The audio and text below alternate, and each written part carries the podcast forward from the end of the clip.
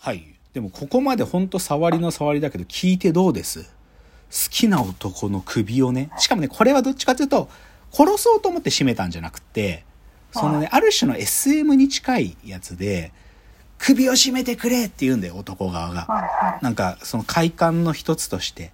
やってる最中に首を絞めてくれっつって、もっと強くもっと強くって締めてたら死んじゃったんだよね。うんで、だけど死んでしまった、でもこの人をなんか、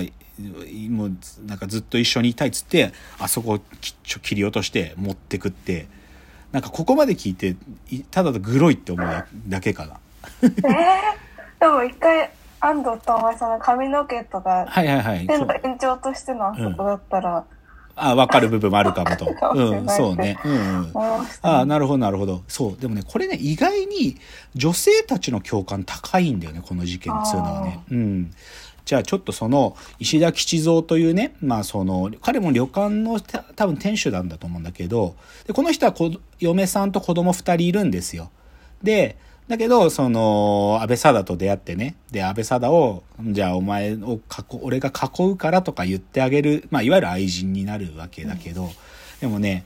じゃあ一体、吉蔵と出会ってからどれくらい事件まで起こるかというとね、わずか97日なんですよ。えー、そう、二人が出会ってから事件が起きるまで97日。でもその間に何度も何度も常時を重ねるわけ。ねえ、なんでそこまでこの二人がものすごい勢いで惹かれ合ったのかっていうのに対して、女優の安藤玉恵が言うには、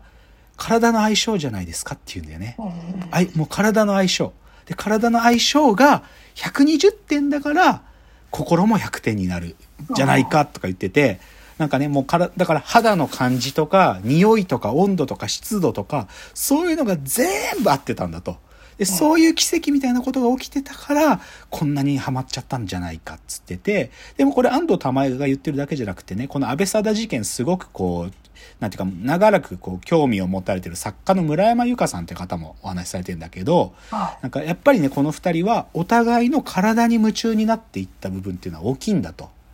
い。でね、村山由佳さんの、まあ、洞察というか、彼女の主張は、どうしてもさ、現代ってさ、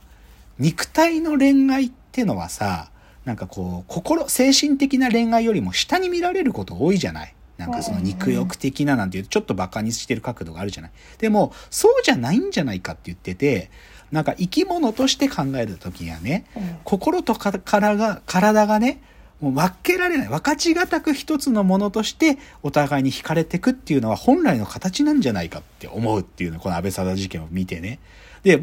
いや、なんか僕らもそう思うよ、なんか。そう思うつうか、いや、わかんなくないな、このお二方が言ってることわかんなくないし、きっと安倍貞とこの石田吉蔵っていうのはそうだったんだろうと思います。でね。じゃあ、まあ、それくらい惹かれ合った。だけど、世の中的には、そういう新聞が報じるのはね、なんかその、狂気の幼女とかね、狂気とか愛に、肉欲に狂った養父とかね、そういう言い方をするのよ、安倍貞について言うときに、ほとんど。でみんなもそういうどちらかというと好奇の目で見てる。だけど、実際じゃあ安倍貞さんってどういう人で、なんでこういうことが起きたか。で、彼女自体がどう生きてったの？この後の事件の後もどう生きてったのかってことをちょっと、ここから。だから安倍貞の生涯です。で、それがね、は明らかになるのが、その警察でね、まあ、要はさ、調書を取るじゃない。安倍貞の何をしたかと。で、お前は今まで何してたのかっていう、その予診調書っつうんだけど、裁判するための調書ね。これがなんと当時ね、闇で出回っちゃったのよ。この調書自体が。で、それさ、それそう。で、怨念録って名前がついて、それがね、みんなに読まれたの。だから安倍貞がどういう人だったかってことすら、もう皆さんが知ることになっちゃうんだけど、で、どういう人だったかって、まあ、生まれはね、あの、神田の畳屋さんなんだって。で、ですごい、まあ昔だからね、たくさん兄弟がいて、7人兄弟の末っ子だったから、でもめちゃくちゃ可愛がられたんだって、親にも。子供の頃にね。なんだけど、あの、中学生の時にね、友達の家でね、あの、男にね、強姦されちゃうんだよ。うん。で、それで、あの、自暴自棄にもなってね、こう、不良になるんですよ。で、浅草の、そういう、なんていうか、夜の街に出入りするようになるわけ。で、そういうことがあってから、もうね、お父さんがね、なんていうか可愛がってたのに、そんなに落ちていく娘がね、もうね、そんなにお前男好きなら売るぞ、売っちゃうぞっつって、実際安倍貞を売っちゃうの。その、花町に。横浜、横浜の住吉町っていうさ、いわゆるそういう、まあ風俗の町だよね。はいで、そういう町にもう売っちゃうんだよ、お父さんが。それで、で、そっから安倍貞はもうね、全国の花町を転々とすするみたいな生活が始まるのね。だから十数回ぐらいも、その、源氏名っていうか、その、花町に生きる女性としての名前も変えながら、十数回、本当に関西から北陸からいろんなとこ行くわけよ。で、まあ、まあ、22歳ぐらいで、まあ、娼婦として生きていくみたいな感じになって、で、28歳ぐらいからは、もう男の愛人になって暮らしていくみたいな、そういう人ですと。でもね、これってね、なんかそのドキュメンタリーでも言ってたけど、この当時、じこの時の時代でいう意味ではね、これ別に特別なことじゃないんですよ。ええ特にさこの1930年代の後半なんてさ不況超不況だからさ例えば東北の方のさ農家の子な女の子なんてもう集団で東京に来て花町に売られてたからね、うん。そういう時代なんで別に安倍貞自体の境遇自体が特別かっつったらそんなことないんですよ。けど、でもさそういうふうに夜の街で男の人のお相手してで娼婦やってたり愛人として生きるなんていうことをしてるわけだからさある意味安倍貞の中でもう男の人に対する幻想なんか男の人が私を守ってくれるわとかさこの人男の人となんか一緒にいて幸せになるわみたいなそういう幻想はもう多分持ってなかったんだよもうこういう生活をしてるからね。って時にじゃあ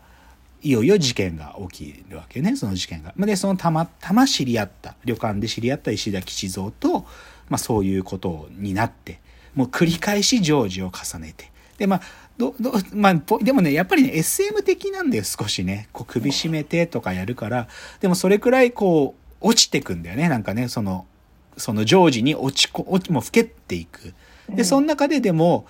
このででねその吉蔵は安倍貞にねお前を愛人として囲ってやるからって言うんだけどでも貞はもうそれじゃ我慢できないくらいになってたもうこの人を私のものにしたい。うん